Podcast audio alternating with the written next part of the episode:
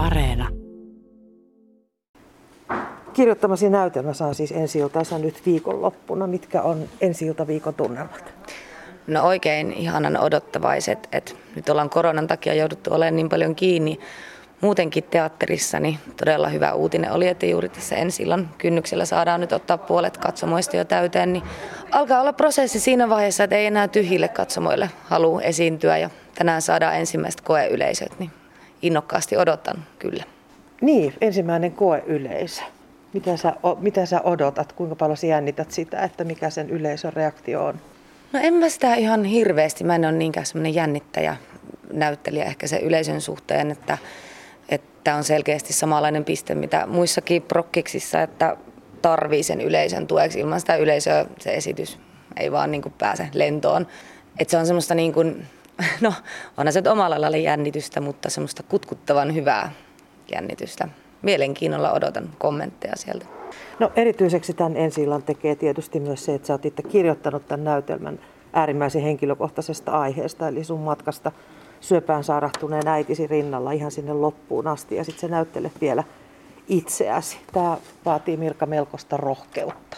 Joo, näin, näin, näin se varmasti vaatii, mutta mun mielestä jotenkin mä oon pystynyt tässä kuitenkin olemaan siinä näyttelijän roolissa ja tavallaan jättämään sen kirjailija omalla tavalla taka-alalle, että enkä ole niinkään ajatellut sitä, että että näyttelin itseäni. Se on ihan mahdoton ajatuskin, kuinka näytellä itseään tai itsensä esikuvaa. Että mä oon lähestynyt sitä, että näyttelen Minnaa, jolla sattuu nyt olemaan hyvin samanlainen, samanlaiset elämänkokemukset.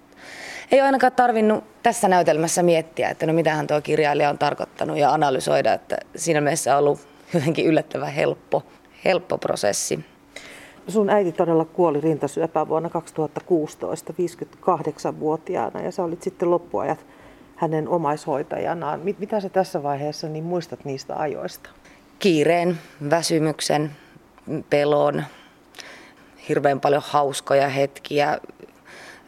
Miten paljon niin kuin, muistan sen, että äitin kunto vaihteli, että aina otettiin ilo irti niistä hetkistä, jolloin se kunto oli ja vointi parempi. Ja pyrittiin nauttimaan niistä hetkistä olemalla paljon luonnossa ja, ja käymällä jopa karaokea laulamassa ja mitä nähdään tässäkin näytelmässä mutta totta kai se siis omaishoitajan työhän on äärimmäisen raskasta, varsinkin kun itse olin samaan aikaan kuusi päivää viikossa töissä ja pienen lapsen äitinä, niin jälkikäteen mietin, että millähän ihmeen energialla sitä on selvinnyt ja kyllä hatunnosto kaikille omaishoitajille, että ei ole, ei ole helppo tehtävä, mutta hyvin arvokas tehtävä ja toivonkin, että jos itse olen joskus tuollaisessa tilanteessa, että saa omien lasten kanssa olla mahdollisimman paljon. Omaishoitajat nostetaan monta kertaa sellaiseen sankarin rooliin, mitä, mitä omaishoitajat varmasti ihan onkin, mutta siellä on varmaan taustalla myöskin, jos ei nyt vihaa, niin turhautumista ja, ja paljon sellaisia negatiivisia tunteita. Allekirjoitatko sä tämän? Joo, mä uskon, että se väsymys tuli se sitten omaishoitajan työstä tai mistä tahansa elämässä, vaikka pienten lasten kanssa olemisesta, niin joskushan se väsymys on, on niin kovaa, että turhauttaa ja tulee niitä vihan tunteita, varsinkin jo, jo itsessään sen kautta. Ja mun mielestä se on normaalia ja ymmärrettävää ja hyväksyttävääkin. Tässä näytelmässäkin nähdään yksi kohtaus, missä, missä tuli itselleni se mitta niin kuin täyteen tavallaan se oman jaksamisen kanssa ja, ja kyllähän siitä sitten tavallaan oli kauhean pahoillaan ja hävettikin, millä tavalla käyttäytyi siinä tilanteessa, mutta, mutta mun äitin kanssa se silloin puhuttiin jo aikoinaan läpi ja jotenkin se oli, jotenkin oli helppo huomata, että no me ollaan vaan kaikki ihmisiä. Jokaisella meillä menee joskus, joskus palaahan pinna esimerkiksi, mutta tuommoisessa tilanteessa se tietysti voi tuntua itsestään niin kamalalle, että miten mä nyt voi räjähtää vaikka syöpäpotilaalle. Että, mutta niin kuin sanoin, me ollaan kaikki ihmisiä ja näin voi käydä. Miten sä katsot nyt, että teidän suhde muuttui silloin, kun sä, sä ryhdyit omaishoitajaksi? Miten Mirka tyttären ja, ja sitten äidin suhde, niin, niin miten se muuttui? Kyllähän se läheni ihan hirveästi ja se, se ehkä siinä tosi kaunista olikin, että pystyttiin puhumaan niin kuin mistä vaan, kun vietettiin niin paljon aikaa, että semmoiset kaikki mahdolliset estot niin kuin tavallaan hävisi meidän väliltä, että kun toinen luottaa niin paljon toisen hoivaan, että pystyi juttelemaan elämästä ja kaikesta niin kuin äidinkin menneistä asioista ja niin kuin ymmärtämään omaa äitiäkin varmasti paljon paremmin. Ja koen, että itse sain siellä kyllä niin paljon eväitä omaa elämää varten niistä vuosista, että tavallaan se äidin rakkaus kantaa vieläkin ja heijastuu ehkä sitten omiin lapsiin mun kautta. Oltiin kyllä erittäin, erittäin läheisiä, jopa liiankin läheisiä. Aina naurettiin sille asialle, että unohdettiin, että ollaan äiti ja tytär. Missä vaiheessa Mirka sitten syntyi ajatus siitä, että, että sä voisit tästä kirjoittaa näytelmä? No se syntyi silloin, kun äiti muutti tänne Kotkaan Kuopiosta viimeiseksi pariksi vuodeksi. Ja, ja sitten sairaalassa huomasin, että äitiä kutsutaan hänen tyttönimellä ja äiti ei puhunut enää savon murretta, vaan kirjakieltä täällä sairaalassa. Ja tätä äidilleni ihmettelin, että mikä tämä nyt on. Ja hän sanoi, että hän, hänellä on tällainen potilasrooli. Hän, on, hän haluaa sairaalassa olla näin ja pitää sen oman itsensä tavallaan omalla tavalla erossaan siitä ja on paljon aiheesta lukenut, että tämä on silloin kun ihmiselle tulee esimerkiksi kuoleman pelko, niin on tosi normaalia ottaa tämmöinen niin sanottu toinen persoona auttamaan siinä psyykeä asian käsittelyssä.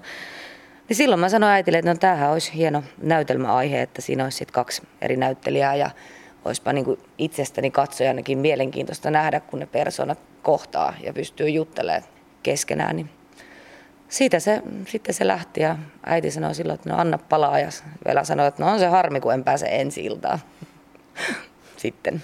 Mm. Mutta näin mä sen pari vuotta hänen kuoleman jälkeen sitten, sitten toteutin tämän kirjoittamisen. Sä puhut tuosta sairaalaroolista tai potilasroolista. Onko se jonkunlaista ulkoistamista sit siinä vaiheessa? On. Ja mä voin sen hassulla tavalla ymmärtää oman näyttelijän työn kautta, että mulle on tälle omana ittenä esimerkiksi paljon vaikeampi puhua tai paljon jännittävämpi puhua, kun lavallahan mulla on joku rooli suojana, että mä pystyn menemään sen omalla tavalla sen roolin taakse. Ja että ne ei ole suoraan mun sanoja tai mun tekemisiä, mitä näytelmässä on. Kyllä mä voin hyvinkin käsittää sen, että tuommoinen potilasrooli auttaa ottamaan vaikka huonoja uutisia vastaan, valmistautumaan siihen, sanoksi se lääkäri jotain taas uuden huono uutisen, että pysyy kasassa niin kuin paremmin. Ja ei pitää sen oman ihan itsensä jollain tavalla turvassa. No Mirka, millainen tuo harjoitusprosessi sitten oli? Kollegat tiesivät, että tämä on sulle hyvin henkilökohtainen teksti. Erosko tämä jotenkin muista produktioista? No ihan aluksi vaan, että aluksi se jännitti itteenikin, että, että lähtee sen oman tekstin kanssa, mutta hyvin, hyvinkin pian, ihan siis ensimmäisellä viikolla, että meillähän semmoinen kahdeksan viikkoa suurin piirtein kestää aina nämä harjoituskaudet, niin se niin kuin vaan unohtui. Että tavallaan mä oon niin pitkään ollut itse jo näyttelijä, että se on niin kuin, se työ on tuttua ja siihen sulahtaa aika helposti sisään, että mä rupesin itsekin sitä pohtimaan vaan tekstinä mikä on niin kuin hyvä asia, että irrotti itsensä siitä henkilökohtaisuudesta. Ja aluksi mä varmaan jännitin just, että miten kollegat sen ottaa, mutta kun he suhtautu siihen samalla tavalla, niin mä oon sanonut, että yllättävän helppo. Että mä varmaan, niin kuin, jos mä olisin katsoja, niin mä kirjailijana niin kuin jännittäisin enemmän. Mutta nyt kun mä en pääse tätä näkemään, ainakaan tässä teatterissa, niin sit se tavallaan se kirjailijan rooli on jossain muualla. Sanoit itse tuossa ennen haastattelua, että tämä on 20. versio tästä näytelmästä. Miten tämä on muuttunut siitä ensimmäisestä versiosta? No siellä on ihan ensimmäiset versiot varmaan kirjoitti niin kuin täysin faktaa, että siinä ei vielä se fiktiivinen osuus tullut, että kirjoitti vaan kaiken mitä muistaa. No iso esimerkki, että oikeassa elämässä mulla ja mun siskolla on eri isät, mutta se on varmaan isoin muutos, että ne oli järkevämpi yhdistää yhdeksi isäksi, että tavallaan se olisi lähtenyt rönsyilemään sitä aiheesta eikä olisi tuonut tavallaan mitään, mitään uutta niihin henkilöihin tai siihen juoneen.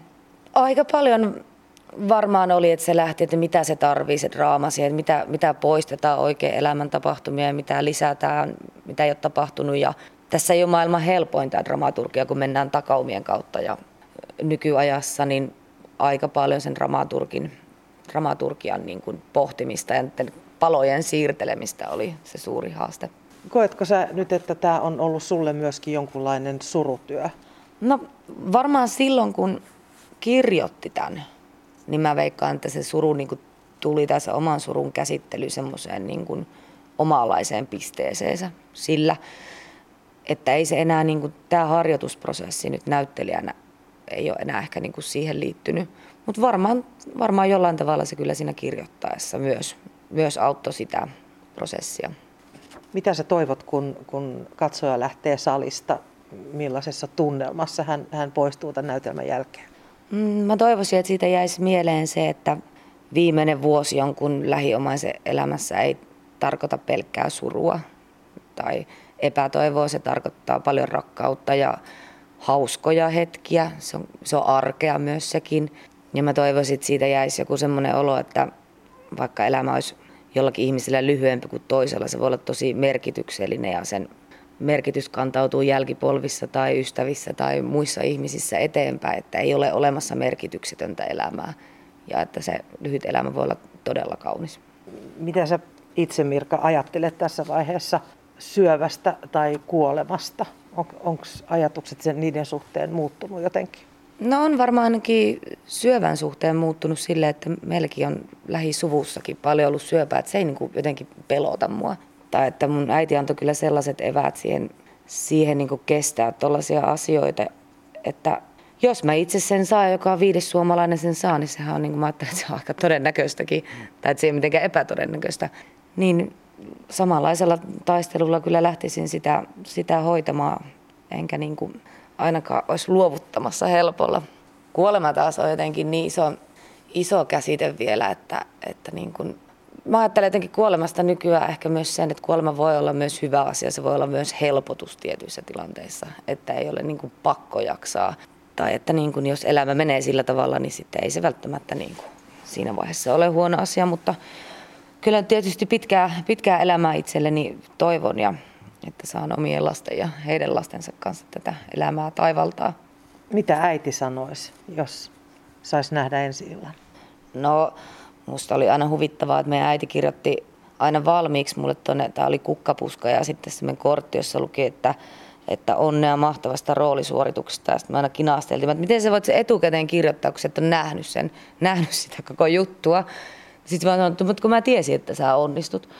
ja sitten Mä luulen, että jos se olisi täällä, niin se nauraa räkättäisi ja itkisi myös ja tota, olisi myöskin ylpeä.